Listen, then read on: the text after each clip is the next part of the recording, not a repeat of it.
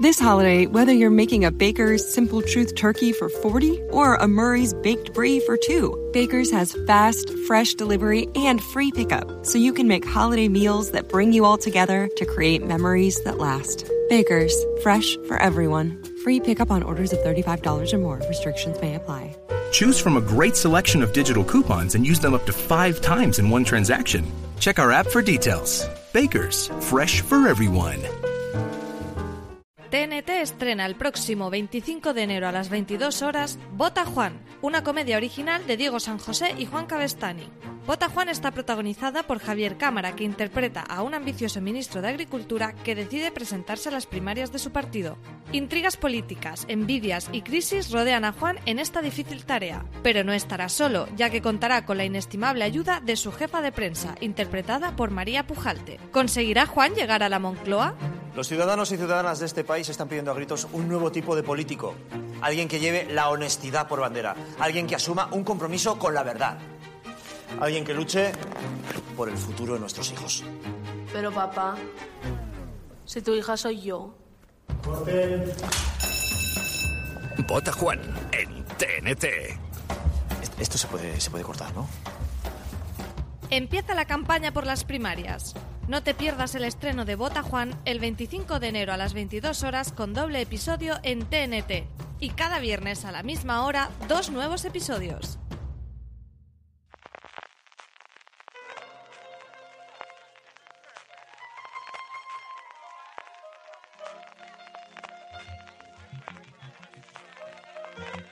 Estás escuchando Fuera de Series con CJ Navas. take you down.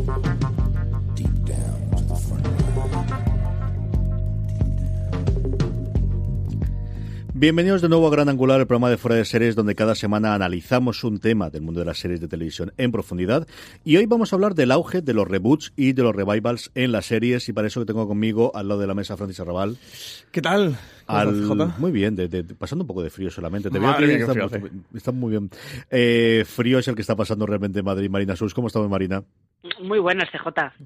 Y luego es un verdadero placer tener conmigo a Jorge Navas. ¿Qué tal la sintonía y el volver a Radio San Vicente? ¿Cómo lo Joder, menudo, menudo flash, menudo flash. Ha sido, ha sido- ¿Te has visto ahí el momento ese de concentración así curioso? Sí, sí, sí. sí. Tiene los pelos de punta, Jorge. bueno, ahora ya, ahora ya no puedo. Desde que me corté el pelo, ya poco pelo de punta. Tenemos, como decimos, eh, nada, que prácticamente una horita por delante para hablar de, de este fenómeno, eh, evidentemente que ha existido durante mucho tiempo, pero que se ha acentuado en los últimos tiempos, y eso es parte también de lo que vamos a hablar, de los reboots y los revivals, no de los remakes, y vamos a empezar con esa parte, Francis, si te parece, de eh, poniéndonos académicos y poniéndonos puristas, y ya Ay. pesados y, pega- y, y pagafantes de principio y, y pastagafas. eh, ¿Qué diferencias Has hay? dicho y- pagafantas y pastagafas no lo sé. de Yo ya te he dicho que tengo. ¿Qué, qué es lo que tengo que decir? Gafapasta. ¿Ves? Los millennials controlan Madre mía. Empezamos. Marina, diles algo. Esto no puede ser. No, no, yo no, no tengo no tengo nada que decir. En realidad, luego, eh, Francis no es millennial, Francis es un viejo joven. Oye, soy millennial canónico, ¿eh? creo que estoy en todo el, el troncho de en medio. ¿eh? Estoy en el Francis, dime gordo qué. Eres, eres, eres millennial por edad, pero no por actitud. Francis, dime qué diferencia hay entre un revival, un reboot y un remake, que es de lo que no vamos a hablar. A ver, igual que hay que distinguir ya entre miniseries limitada, que esto ya como ha sido los Globos de Oro y, y los Emmy hemos superado, eh, hoy la idea era hablar un poquito de los reboots y los revivals, no vamos a dejar fuera los remakes. ¿Por qué? Porque los remakes son todas esas nuevas versiones que se hacen de una serie, pero que intentan ser muy fiel a la original, eso, adaptándola con un nuevo casting, un nuevo reparto, normalmente suele ser una nueva nacionalidad, es decir, de una serie británica, inglesa, que se traslada a Estados Unidos, caso de House of Cards, que existió en Inglaterra, y luego la versión de Netflix que todos hemos visto, caso de The Office, bueno, tenemos Homeland incluso, que era una serie de origen israelí. Ese programa, ese gran angular, nos los vamos De los a misterios de. Laura, ponte un poquito Los misterios de la Laura, de Laura. Gran Hotel también Ahí estamos, ahí ahora. bien. Eh, bueno, y más casos todavía que tenemos de series españolas que, que han cruzado el charco a Estados Unidos. Eh, ese programa no lo vamos a guardar para otro momento y vamos a hablar de reboots y revivals. ¿Qué, qué son? Y aquí eh, tengo que confesar, CJ, que incluso a mí me costaba a veces ver la diferencia. O sea, que imagino que es algo que entre los oyentes se puede entremezclar o confundir porque las líneas son delgadas. Así que fuera de series también educa e instruye, aparte de que entretiene. El Revivals, para que todos lo tengamos claro, eh, tiene que compartir una continuidad con la serie original y al menos alguno de los miembros del reparto original. Es decir, sí que tiene ese punto de, conexión. El caso que hemos visto recientemente con, la serie de Rosanne, que ya, bueno, extinta serie de Rosanne, pero en el caso de Rosanne, donde los actores volvían, pero hubo un parón de, de unos años. Y también está el reboot, que, mm, eh, ¿qué lazo unión tiene con la serie original? Pues puede compartir el título, caso de recientemente, la semana pasada estrenó Magnum, el año pasado estrenó MacGyver o la serie de, de SWAT. También tiene que tener una premisa que, que sea inherente con la serie original, pero establece su propia continuidad, posiblemente eh, en torno a nuevos personajes y siempre presentando un nuevo reparto. Eso, como he dicho, el caso de Magnum que está allí Hernández en, el, en vez de Tom Selleck, etcétera, etcétera. La verdad es que no lo he explicado mal, con demasiadas palabras como siempre, pero vamos, mal, mal del todo. si no, no sería yo. Tenéis suerte que he venido yo y no otros navas de la familia, porque si estuviese aquí Don Carlos, le hubiese dado igual todo esto. Ah, pues, eh, hubiese empezado a mezclar todo tipo de series con todo tipo de tal. Y, luego diríamos, ¿cuál es la que más te gusta Y la igual. Yo escuchando de camino precisamente al visor a la serie que más esperamos 2019, la primera Doctor Who. muy nueva, ¿eh? Muy nueva, la verdad es que... Lo que da la gana. Comparado con la historia de la humanidad, pues, ¿qué es Doctor Who? No tiene ninguna duda. Marina, es cierto que, que de las dos diferencias que hablaba Francis, eh, quizás los reboots ya estamos acostumbrados especialmente porque en el cine sé que íbamos una década, década y media haciendo muchísimos, pero el fenómeno de los revivals sí que quizás es algo inherente ya no solo de las series de televisión, sino de las últimas temporadas, especialmente las cadenas en abierto americanas. Eh, pero porque eh, las cadenas lo que han intentado relanzar series que en su momento tenían mucho éxito y que eh, parte de la culpa o mucha parte de la culpa de ese éxito lo tenían los actores que estaban en, esas series. Vosotros imaginaos si ahora de repente Netflix decide hacer relanzar Friends, por ejemplo, lo más lógico sería que intentara hacer un revival, que intentara recuperar a todos los actores y de hecho hasta que intentara hacer una secuela eh, de la serie original, eh, porque ellos tenían una parte muy importante de la culpa del éxito de la serie. Entonces yo creo que eh, las cadenas estadounidenses en todo este intento de este, este relanzamiento, este reaprovechamiento de propiedades que tenían allí guardadas en el cajón, el revival es muy goloso porque si tienes la, la oportunidad puedes reutilizar a esos actores que son los que eh, a los que la gente, a los que los fans de entonces tienen más asociados con la serie. Eso es un cambio clarísimo de criterio por la parte de los actores, ¿no, Francis? Porque evidentemente el interés que tienen las cadenas de para intentar romper entre la marabunta de novedades que nosotros conocemos de primera mano y nuestros oyentes también que existen, el tener un nombre propio, tú comentabas el tema de Magnum con una sintonía o ha sido Hawaii 5.0, muchas de las que vamos a pasar a hablar posteriormente te permite, igual que cuando es la adaptación de un libro o de, o de una o de una película, el, el tener ese nombre de ya es conocido, de partir de ahí empiezas. Quizás el gran cambio que detecto en los últimos dos años es que la gente está dispuesta, sea por dinero, sea por prestigio, sea porque ya no tiene esa mancha de es que al pobrecito le ha ido muy mal o la pobrecita le ha ido muy mal y tiene que volver a hacer el personaje toda la vida. Quizá, quizás se ha pedido esa parte del encasillamiento al que huían los actores y sobre todo el que ya no siempre son eh, temporadas de 22, 23 episodios en el que haya, sino que en muchos de estos casos de eh, revivals o de reboots hemos tenido mm, series de menos episodios, incluso las propias cadenas en abierto. Sí, estamos en una época de plena de revivals y de reboots. De hecho, por eso era hacer este gran angular, precisamente que, que, trata sobre eso, sobre el, sobre el auge de este tipo de, mm, de ficciones y de cómo se, ha estado imponiendo, creo que, la causa de, o el favorecimiento del crecimiento de revivals y reboots puede pertenecer a, varios motivos, como, como siempre y como, como todo. Uno de ellos yo creo que sin duda es eh, que por un lado se ha podido perder ese estigma de, no querer volver a una serie. Esta semana, de hecho, hemos tenido dos noticias al respecto. Una de ellas era Kelly Cuoco, que en, que en la alfombra de los Globos de Oro ya decía que por qué no eh, la temporada que viene podría haber un reboot de... y reboot, no revival, de Big Bang Theory, eh, al hilo de que Big Bang Theory terminara esta temporada con la decimosegunda porque Jim Parsons se iba y ella comentaba la posibilidad de contar ahora la historia desde el punto de vista de, las chicas.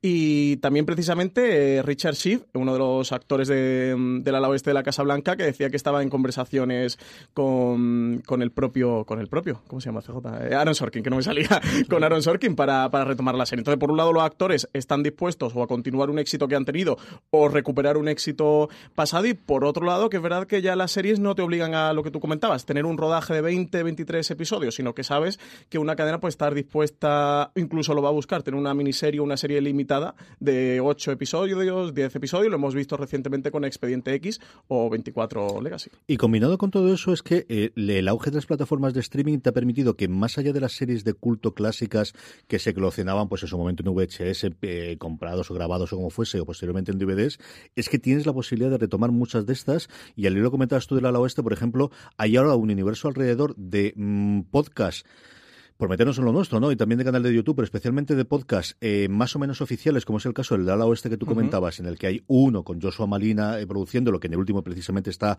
eh, bueno, pues Alison Janney y J. Craig presentándolo, han tenido prácticamente todo el elenco, incluido a Aaron Sorky, en el que recurrentemente están volviendo a ponerlo, y otro, yo creo que con esto podemos lanzar ya de, quizás el primer gran reboot o revival que tuvimos en el 2004, ahora se cumple precisamente, hoy que estamos grabando en Los Soprano, cumplen 20 años del primer episodio, y se cumplen años del final de Battlestar Galáctica y están eh, celebrándolo con un eh, podcast eh, bajo el, sello de Saifa, que es la, cadena que originalmente lo hizo en Estados Unidos, que hacen entre Barbara Darden y la intérprete de, la primera Cylon que teníamos, que en el segundo episodio ya tenía Katy Salhoff. Es decir, que, estamos teniendo este todo el run run alrededor que te permite seguir manteniendo cada una de las, de las series importantes. Y es que, Jorge, si nos dicen hace 10 años cuando empezamos que vamos a tener una serie nueva de Picard o que vamos a tener una posibilidad de nueva serie de, de médico eh, de médico de doctor en Alaska no los hemos creído. ¿eh? No, no, ni mucho, mucho menos.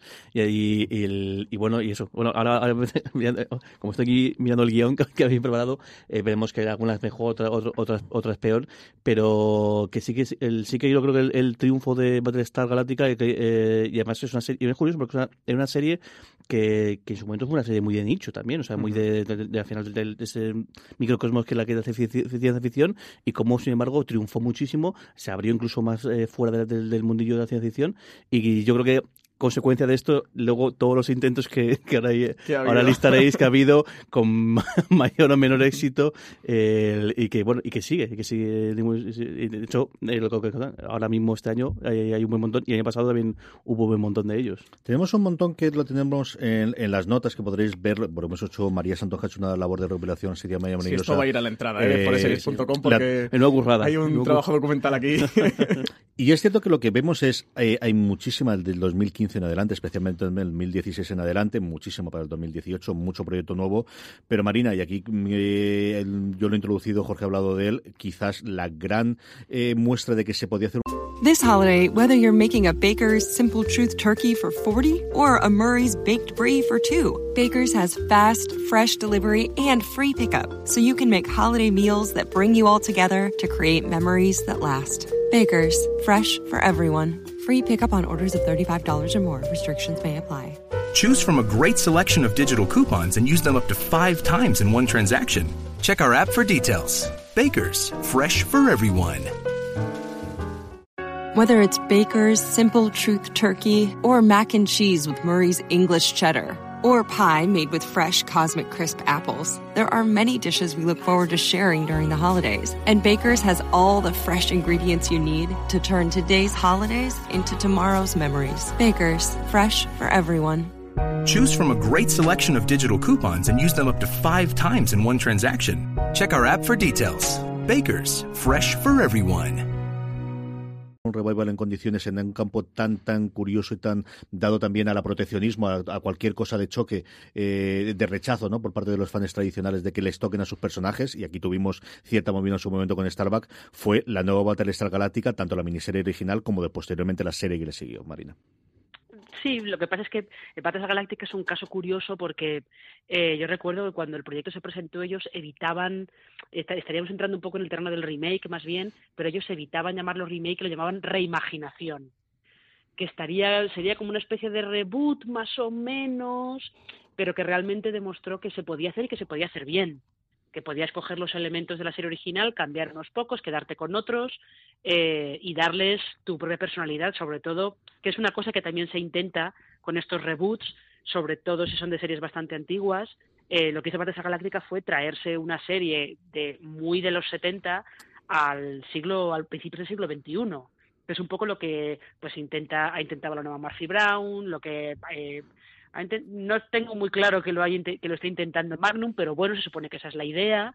Eh, coger todas estas series que fueron un éxito en los 80, en los 90, en los 70 y hacer el, el reboot ahora, en teoría, para actualizarlas a, a, la época actual e intentar quedarse con lo básico de la serie, pero presentárselo a un, a un espectador nuevo. Lo que pasa es que ahí está también lo que tú comentabas antes, CJ, ese factor nostalgia de eh, gente que gracias a, a, que Hulu, por ejemplo, o Amazon Prime Video tiene bastantes series antiguas, las descubre ahora y si tú le dices, pues te voy a hacer un reboot de las chicas de oro, a lo mejor te dice, es que no me interesa, si no están estas actrices, que no puede ser, pues ya no me, no me interesa ver una continuación de esta serie.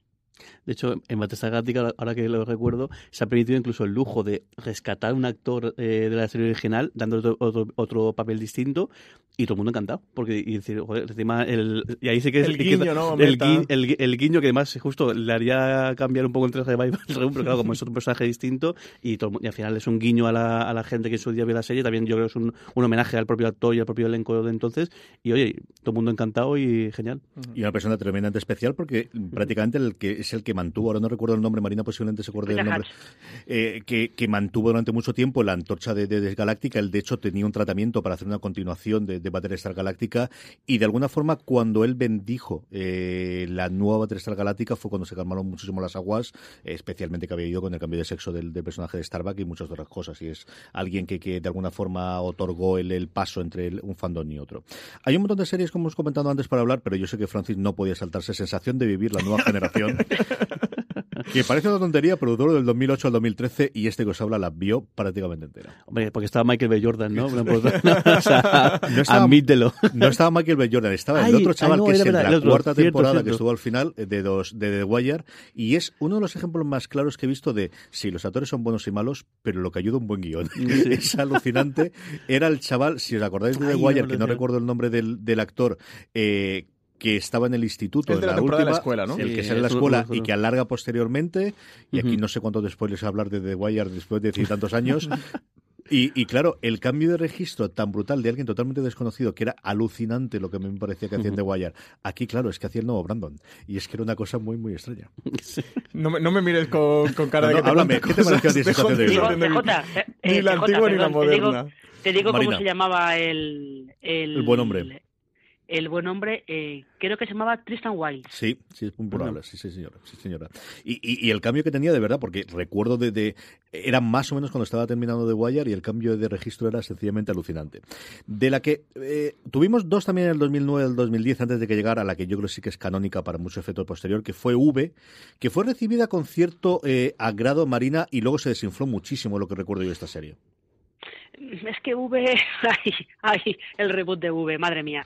Eh, sí, ellos eh, realmente se notaba el esfuerzo por, por renovarlo, porque no sé si recordáis que en la V original los alienígenas eh, traen, eh, creo que es tecnología para pues para mejorar medios de transporte algo por el estilo y en la V de 2009 que es el primer año el primer año de el comienzo del segundo año de legislatura de Obama uh -huh lo que los alienígenas traían era la sanidad universal para Estados Unidos. O sea que ya estaban, realmente se notaba el esfuerzo por, por modernizar un poco la historia, pero es que aquella V no entendía bien lo que hizo que la miniserie de la V original tuviera tanto éxito. Se quedó en una cosa muy genérica. Un año después tuvimos Nikita, que duró apenas una temporada en una CW que todavía no había no, no, perdón. No, Nikita no duró una temporada CW, duró cinco. ¿Y por qué tengo aquí yo solamente que fue cinco temporadas? Cinco temporadas. Es verdad, sí, la de Maggie Q, ¿verdad? 27 del Claro. Ahora, ahora, ahora, ahora, ahora, pues no la aquí medio. Ahora recuerdo yo, sí señora. Esta, una CW antes de inventarlas, antes de descubrir la serie de superhéroes, quizás fue, bueno, pues esta que, que tuvo de, de, apostar por personajes femeninos y, y como decías tú, que duró esas cinco temporadas en CW, Marina.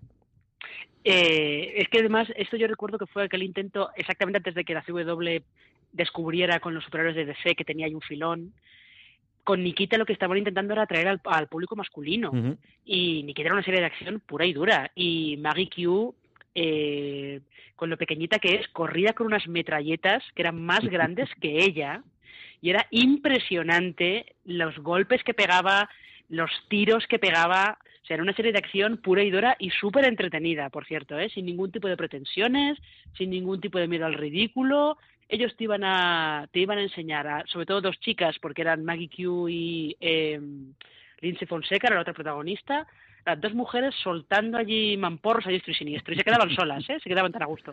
El 2010 nos traería la que yo creo que de alguna forma si, si no ha sido la primera, como hemos comentado, sí la que ha marcado, especialmente las cadenas en abierto americanas, el formato, una cosa que en su momento nos reíamos, especialmente porque el protagonista venía de cancelación tras cancelación, Sí. eh, fue el, el Nathan Fillion, cuando Nathan Fillion descubrió Castle, el que se cargaba todas las series, pero todavía estamos seguimos viendo Hawaii 5-0, Francis. Todavía seguimos viéndola y sobre todo tiene una figura muy importante detrás de esta serie, que es Peter Lenkov, que, que como tú decías, esta serie marca un poquito el, el inicio de toda la moda que viene después y, y también Pinte- Peter Lenkov, que era el responsable de esta serie, que después ha estado en los reboots de MacGyver o eso, recientemente ha estado en Magnum y ha estado trabajando en muchos de los reboots que ha hecho o revivals que ha hecho CBS, que quizás es- creo que es la cadena mm, eh, norteamericana en abierto que más revivals ha hecho, que más sería rescatado, tanto propias como, como de otras cadenas que ha ido recuperando. Jorge, yo re- recuerdo que dimos esta noticia en su momento en Sí. Fuera de Series, que, que Don Carlos estaba encantado con, Sí, con el sí. este porque le encanta la musiquita. Y lo curioso es que y es una serie, yo no sé, yo he visto algún capítulo suelto, no la he seguido mucho, pero sin embargo, es una serie que la gente que la sigue,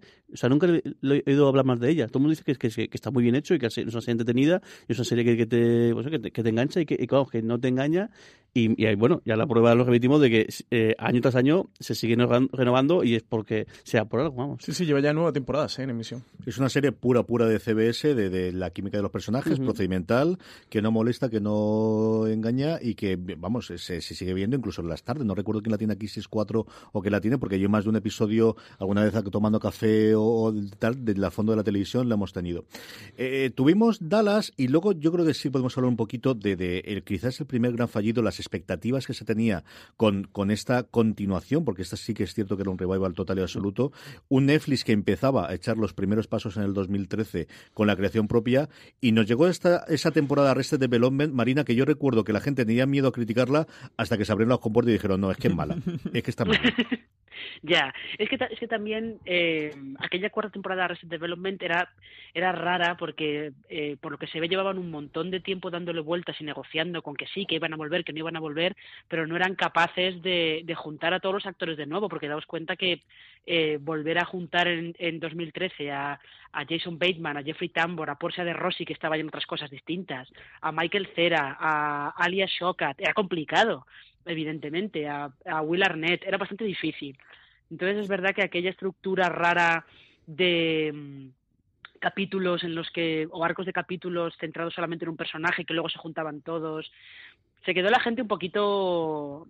Me da la de que Arrested Development es una serie que eh, quien la vio en su momento la tiene muy idealizada, muy mitificada, pero luego yo conozco gente que la ha visto después y se quedan un poco de... "Mm, ¿Esto, esto es? ¿En serio? Como que tiene, ahí hay un pequeño problema de percepción entre quien la vio en su momento y quien se acerca a ella más tarde. Además, creo que esto en principio era una película y que luego se adaptó a, a serie, ¿no? Y lo que hizo fue, porque de hecho hay una trama que sí que más o menos central y luego se fue estirando, o algo así creo que, creo que pasó. Aquí lo que ha ocurrido es que hay un nuevo remontaje que, que tuvo el creador desde el principio y de hecho ahora lo que tú puedes ver en Netflix se cambió justo cuando hicieron la nueva temporada porque ha continuado posteriormente porque la gente quiso hacerla. Eh, eh, fue el salto, ¿no? Claro, de, de- de que los actores al principio estaban un poquito más reticentes y lo hicieron pues posiblemente por dinero, sobre todo por amistad con el creador que querían poder hacerlo. Y hay un remontaje que se estrenó y de hecho ahora es la única que puedes ver. El montaje original que se estrenó en el 2013, supongo en algún cajón tiene que estar, alguien la grabaría o la sacaría, posiblemente Don Carlos, que al final Seguro. grabó incluso de Netflix y lo saca y lo tiene almacenado. Pero el que puedes ver hoy no es el que comentaba Marina de arcos por personaje, sino un montaje posterior que se hizo intentando tener un estilo más clásico de episodio en el que fuese mecando a las distintas tramas de los diferentes personajes. Es una cosa curiosa que te da el, otro paso, ¿no? De igual que hay contenido ahora, mañana puede desaparecer, que al final es lo mismo que ocurre con los juegos de ordenador o con el resto de las cosas, de ahora que ya no tienes esa parte física y lo que vas todo en streaming, ese tipo de cosas Tenemos esa falsa sensación, ¿no? De que lo tenemos para siempre, de que está ahí va a estar siempre. Sí, sí, sí, total y absolutamente. Y luego de repente se te va, como me ha ocurrido mí con una serie americana, especialmente en, en, en Hulu, de, de- de estos clásicos de los 50 y los 60. Digo, venga, la tengo para ver y que cuando me, me animo a verlo digo, leche, la han quitado. ¿Qué ha ocurrido con esto? Eh, hablando de cosas que no funcionaron como debían, aunque es que esto era mala idea de principio. Por- ¿Por qué decidieron hacer un, rem- un revival de Heroes? Cosas que nunca deberían haber llegado a estar disponibles es Heroes Reborn. Oye, pues me duele, eh, esta me duele mucho, ¿eh? porque yo era muy fan del Héroes original y además siempre digo, no sé si con orgullo o no, que aguanté hasta el final. ¿eh? Yo fui de lo, de lo que aguanto. hasta el último episodio. Es un héroe, Ahí, ¿eh? Y nunca mejor dicho. héroe, un Era un héroe. con mucho más tiempo del que tiene ahora. También, ahora no lo habré visto. no llegaría. Es verdad, porque esto era época casi preuniversitaria o- y universitaria. Y, y, madre mía, no conseguí acabar Heroes Reborn, ¿eh? Creo que me quedé en el tercer, cuarto episodio, no sé, máximo, ¿eh? Cuarto y como mucho el quinto.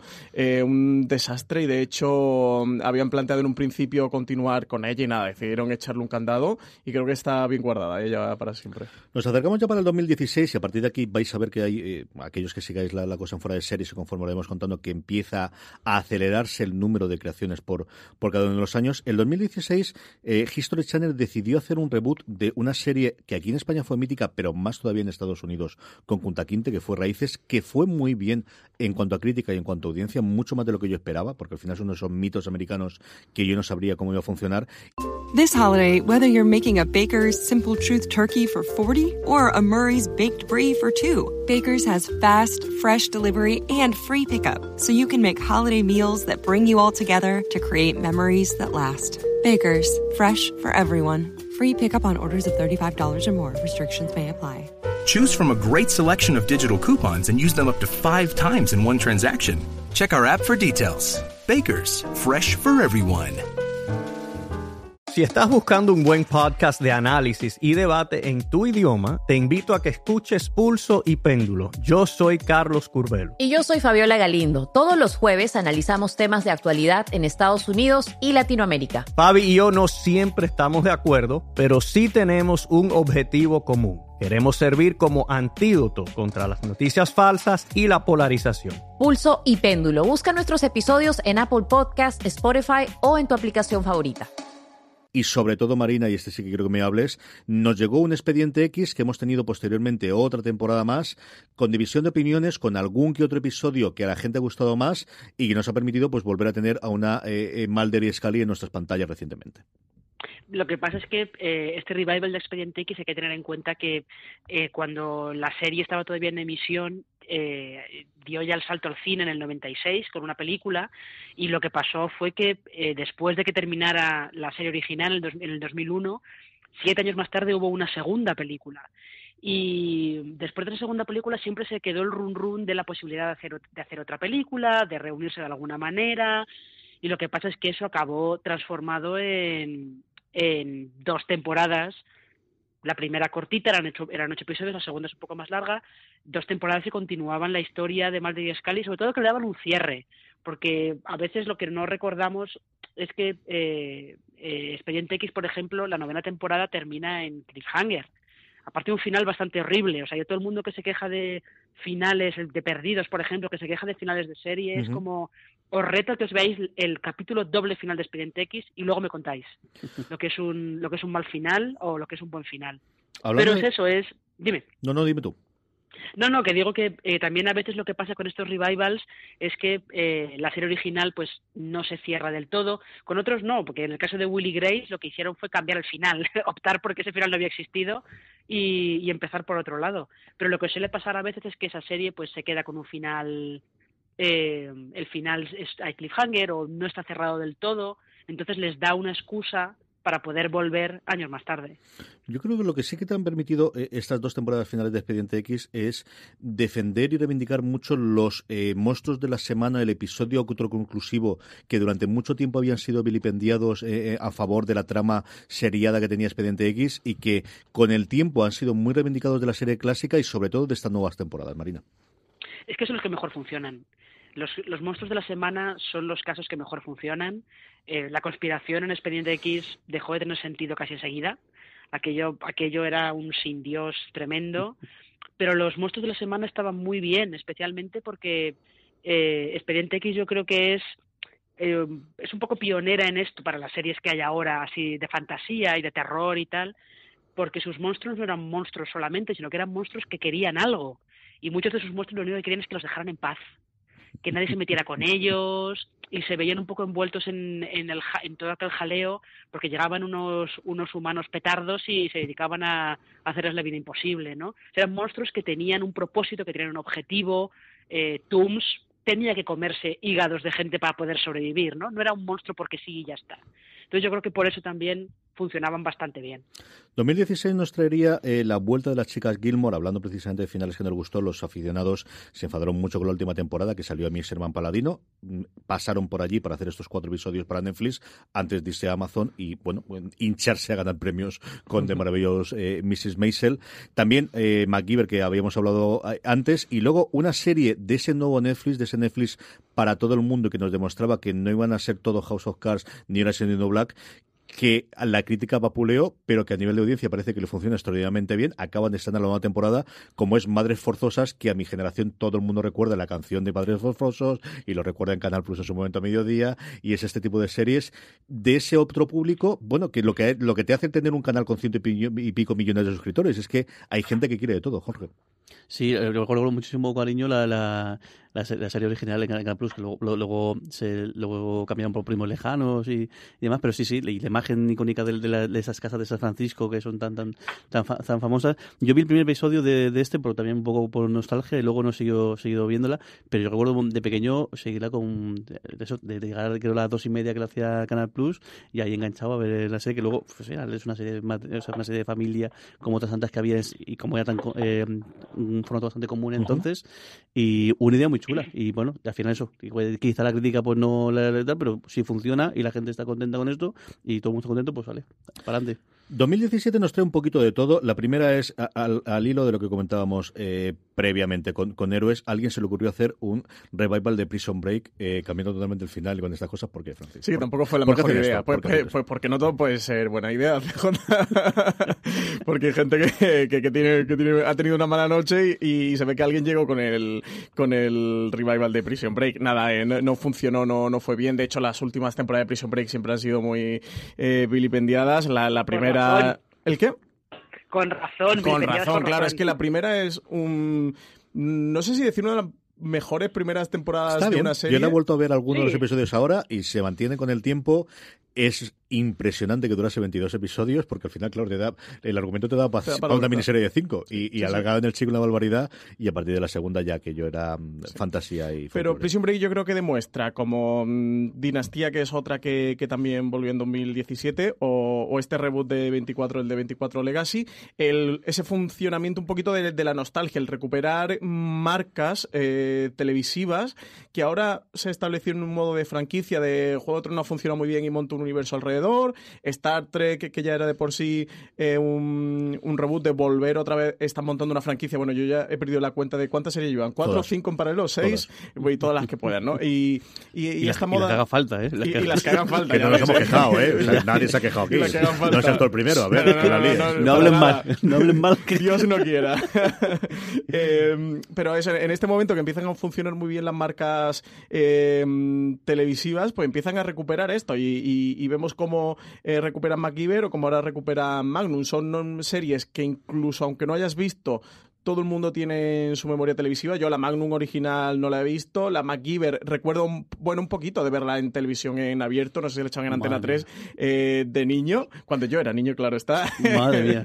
no, es siempre así, es así insultante. Es así insultante, ¿no? Joder. Y, pero todo el mundo tenemos la memoria televisiva, eh, las partes más icónicas de la sintonía, el protagonista, el atuendo, los vehículos que llevaban, etcétera, etcétera. Entonces, bueno, es, esta mm, nueva moda o este auge de, de recuperar grandes marcas televisivas. 2017, eh, aparte de la, la, que Francis ha nombrado, es SWAT, Los Hombres de Harrison, también podríamos sumarla a esa. Si nos trae tres series, eh, Marina, la primera, la que todo el mundo está esperando, desde hacía 25 años, algunos de ellos, desde hacía dos años, porque tuvo todos los problemas de rodaje, se canceló dos o tres veces, volvieron a darle, Dios sabe lo que le costó de dinero esto a Showtime, y nos trajo esos episodios adicionales de Twin Peaks, de Revival, de la serie clásica, todos y cada uno de ellos dirigidos por, por, por David Lynch, cada uno de ellos, sobre el que a la gente adoró de, o o, despreció total y absolutamente, Marina. Eh, pero es que, el caso de Twin Peaks es muy interesante porque sí, es como una continuación, además una continuación un poco teniendo en cuenta que en la serie original, eh, no sé si recuerdo si es en el último capítulo, en uno de los últimos episodios, eh, a la gente Cooper ya le dice esa representación de Laura Palmer que hay en la Legión Negra, ya le dice, nos veremos dentro de 25 años, entonces, bueno, como que estaba un poco ahí, la semilla estaba plantada, ¿no? Pero es muy curioso porque David Lynch, eh, Twin Peaks es un caso que se sale por completo de todo lo que hemos estado hablando aquí, porque en realidad no se parece, o se parece poquísimo a la serie original de Twin Peaks o a la primera temporada de Twin Peaks, de la serie original de Twin Peaks, que es lo que la gente recuerda más y lo que de verdad fue un bombazo. Y Lynch y Mark Frost hicieron con, con esta tercera temporada lo que les dio la gana. Se hicieron lo que les dio y la muy caro, gana. lo que dio la gana y muy caro. Y Fue muy cosa- caro, sí, sí. Hicieron, lo- pero sobre todo hicieron lo que les dio la gana, ese, ese capítulo 8, con esos, eh, esa mitad, a mitad del episodio de repente te empiezan a, a contar una historia abstracta sobre el origen del mal y el origen del universo y el origen del mundo, eh, no te explican nada, te dejan que tú te apañes como buenamente puedas, eh, no hay, no te dan ningún tipo de, de solución de algunos de los misterios de la primera de la, la serie original. Es, es un caso de revival en el que eh, se sale por completo de, del patrón habitual de estos de estos revivals, pero claro, siendo David Lynch, pues tampoco, ¿qué, qué te ibas a esperar? No te ibas a esperar otra cosa. 2017 nos trajo también Willy Grace, que funcionó bastante bien, no a los niveles de cuando ahora hablaremos posteriormente de Roseanne. Y luego, la que yo creo con el tiempo ha adorado totalmente la crítica, un reboot de una serie de los años 70 de CBS, que volvía a tener al responsable original, a uno de los grandes creadores de comedia en Estados Unidos, y que es una, desde luego, adorada por la crítica en Netflix, como es Día a Día, Marina. Eh, sí, eh, eh, en este caso es, es curioso porque de todas las series de Norman Lear, que es este, que es este creador que tú comentas, eh, día a día a lo mejor debía ser la que en Estados Unidos se recordaba un poco menos y sobre todo porque creo que Lear era productor, no era el creador de la serie o algo así, pero este es un caso interesante, este es un reboot porque lo que, lo que hicieron fue cambiar la familia, en lugar de ser una familia de clase media clase trabajadora, eh, protestante, blanca y tal, es una familia de, de inmigrantes cubanos y eso cambia por completo todas, todas las preocupaciones de la familia, todas las historias y luego pues está Rita Moreno, que eso pues le da... Le da Eso siempre es un más. Hay una cosa curiosa en los eh, reboot y ahora cuando tratemos 2018 la vemos en Magnum, que pasaba en día a día, de cómo una forma de actualizar estas series clásicas de los 70 o los 80 es tener un, un reparto con una diversidad racial mayor o, o de género. Comentaba María en el caso de día a día, de cómo pasan de ser unos protagonistas blancos, familia protestante, clásica norteamericana, a ser un- una familia latina. En el caso de Magnum, el protagonista, pues de Tom Selleck con su bigotazo, pasa a Jay Hernández, que es Con su perilla. que con su perilla que es de origen eh, mexicano o como la protagonista de, bueno la compañera o la que le hace de contraparte en Magnum que, que antiguamente bueno que la serie original era un hombre para pasar a ser una mujer entonces creo que también es un rasgo distintivo de los reboots y muy a tener en cuenta de, de cómo han actualizado también el, el discurso a través del propio casting Y del sino de los tiempos. Es totalmente cierto que, bueno, pues al final Hollywood tampoco puede estar al margen de- del este, menos todavía Hollywood y menos todavía el Hollywood de los dos últimos años. Eso es totalmente lógico. 2018, mejor dicho, la temporada eh, 2018-2019 nos ha traído distintas, podemos comentar alguno de ellos. Eh, por un lado hemos tenido eh, en las cadenas en abierto, que es las que más, eh, bueno, eh, parecen propensas a hacer este tipo de cosas. Francis hablaba de Magnum, el gran estreno, la gran noticia o la gran serie que iba a venir era Murphy Brown, que era el revival de la serie original, que ha funcionado moderadamente sin pasarse, eh, y luego Embrujadas, ¿no? En la CW. Y me dejo las dos últimas que eran más curiosas. Por un lado es eh, The Last Man Standing, que es una serie que fue de ABC en su momento, que se canceló y que ha vuelto en una parte de estos eh, movimientos accionarios que hay actualmente, en el cual las cadenas en abierto americana intentan estrenar series que produzcan la propia división de productora, la propia productora dentro del sentido, más todavía, y que la ha llevado Fox. Y por otro lado, The Conners, que es esa continuación de Roseanne, que esta sí que fue un exitazo sin paliativos, ha sido el gran éxito durante el primavera del 2018. Eh, el último, después de Is Us, es el primer grandísimo exitazo que ha habido. Y The Conners ha hecho los números, pero no tan buenos como hizo en su momento Roseanne, y esta es la que sí que de alguna forma ha marcado el, eh, esto parece que funciona y vamos a tener la cantidad de oleadas de series posteriores que vamos a tener en los próximos años, como es lógico. Marina, yo no sé si has podido ver alguna cosa de Murphy Brown y, y qué tal número se ha hecho posteriormente en cadenas en abierto americanas. Pues no, no he visto nada, pero sí he estado leyendo sobre todo la recepción de los críticos, porque la audiencia que ha tenido ha sido, pues eso, eh, discretita.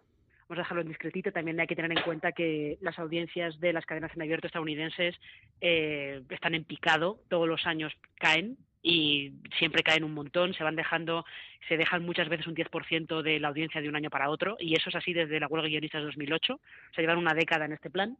Eh, pero sí que las críticas que leo de Murphy Brown sí que dicen que eh, como que se nota, se nota que el paso del tiempo, o, que, o se nota que ellos están forzando demasiado el intentar eh, adaptar a Murphy Brown a, sobre todo a los tiempos de, de Trump porque Murphy Brown en su momento era una mujer eh, soltera, liberal, profesional, que tiene un hijo sin estar casada y que además el padre del hijo no, no pinta nada en prácticamente en su vida, y con lo cual una mujer así y al frente de un medio de comunicación eh, grande, con Donald Trump de presidente, pues evidentemente tenía que, enfrentarse a él, ¿no? Lo que pasa es que lo que dicen los críticos es que se nota, perdón, se nota un poquito forzado como que la máquina está demasiado forzada para para eh, pintarte esa, esa Murphy Brown liberal frente a Trump. También puede ser una cuestión de, bueno, es la primera temporada, eh, a veces cuesta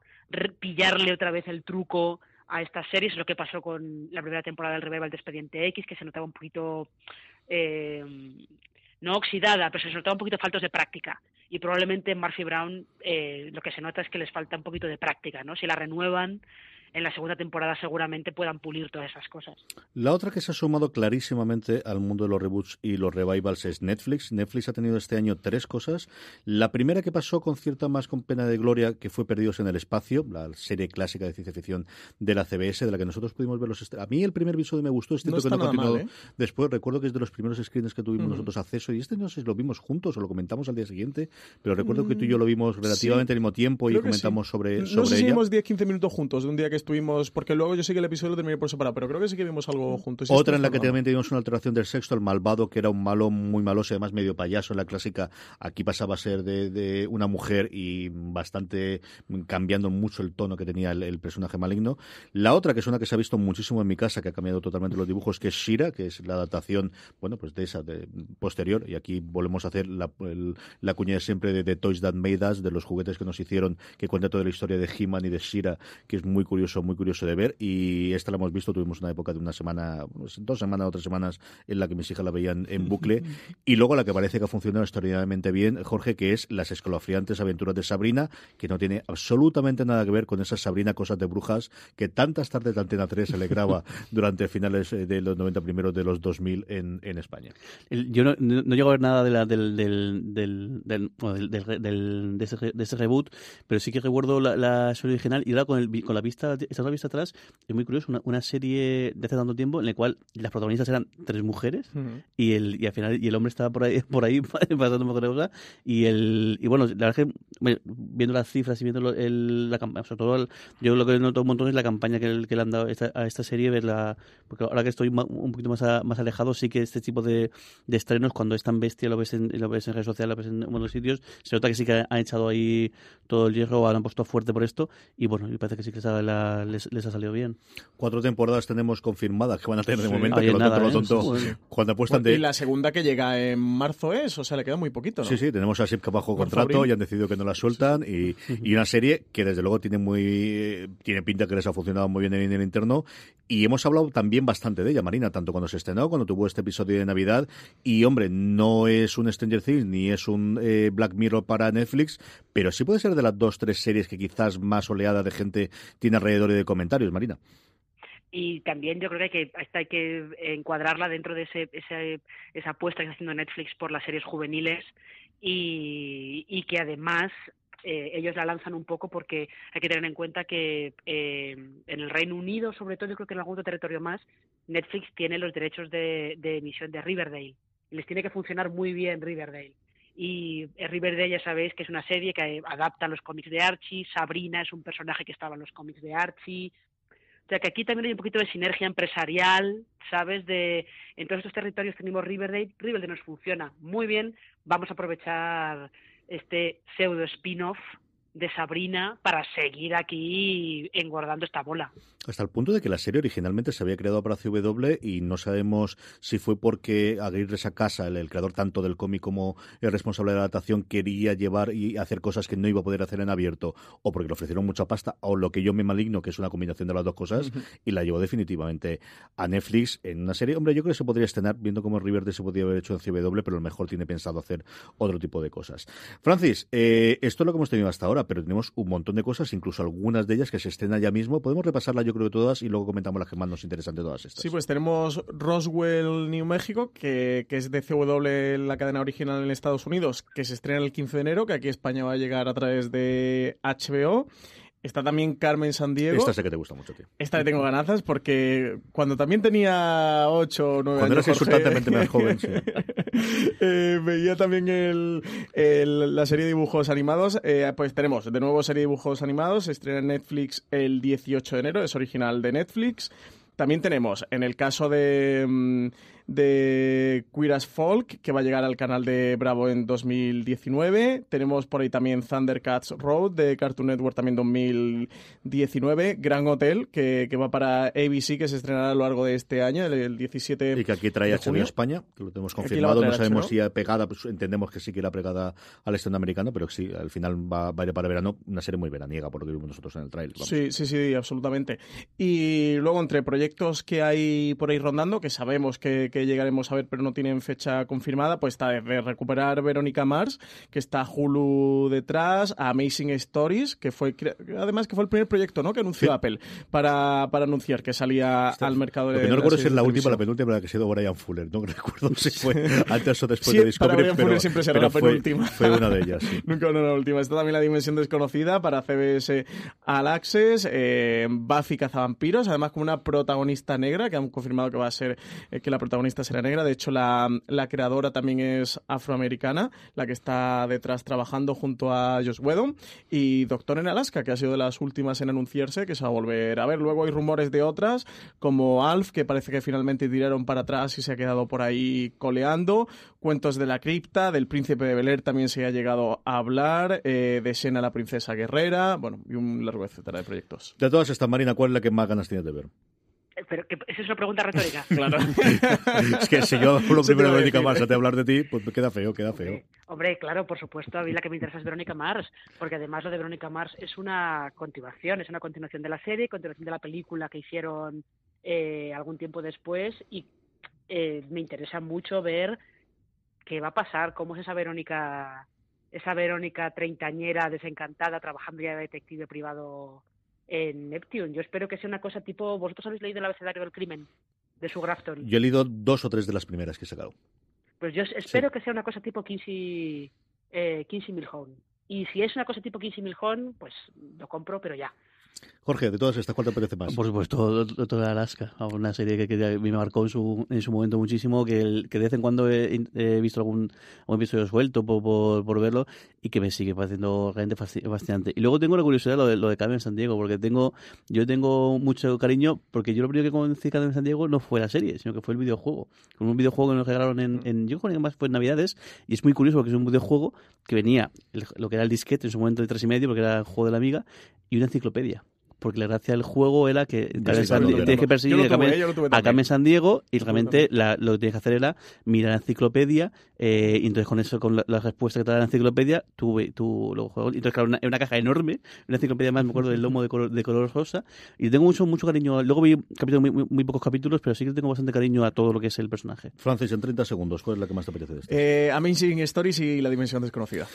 Yo estoy contigo. Yo, las dos que ha comentado Jorge, tengo mucha ganas de verlos. Y por qué no decirlo, Buffy en Vampiros, que Buffy es mucho más que la primera temporada, gracias a Dios. Porque mira que es mala alguno de los episodios. y Yo sé que es anatema, pero la primera tienes que cogerlo con tranquila. Está y luego... un No, no, pero es cierto. ¿eh? Es decir, yo defenderé que la Aprovecha que acaba el programa para soltar la bomba, soltar la bomba Y luego a partir de ahí es una, librado porque no está es una serie maravillosa. podcast. Sigue siendo una mala temporada, por mucho que a Valen le gusta. En fin, peor es mujer que la tengo al lado y que la adora. Sigue siendo lo que es. Te ríes mucho, eso sí, con los efectos, pero, pero es lo que es. Y la dimensión desconocida me llama mucho la atención. Y, Y a ver, Stories, ¿no? Sí, por, por el tema de Apple, aunque hay otras de, Apple que me apetece.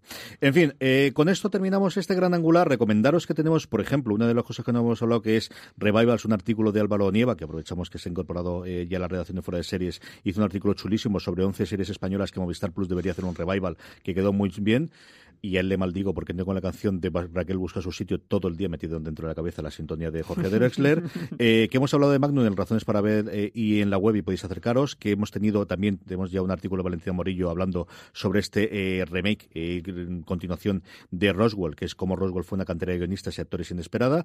Y hasta aquí ha llegado este gran angular. Jorge Navas, muchas gracias por estar aquí. Un placer. Pues muchísimas gracias. Marina Sus, gracias por estar aquí. Gracias también a, ti. Y a todos vosotros, gracias por estar ahí. Mucho más contenido sobre Fuera de Series en la web, en nuestro canal de podcast, ya sabéis, tanto en iTunes como en Apple Podcast, como en vos, como en Spotify, que es la forma más sencilla de que eh, llevéis a la gente que todavía no nos escucha. Nos oímos, nos escuchamos y nos leemos en otro programa de Fuera de Series. Gracias por estar ahí. Recordad, tened muchísimo cuidado ahí fuera.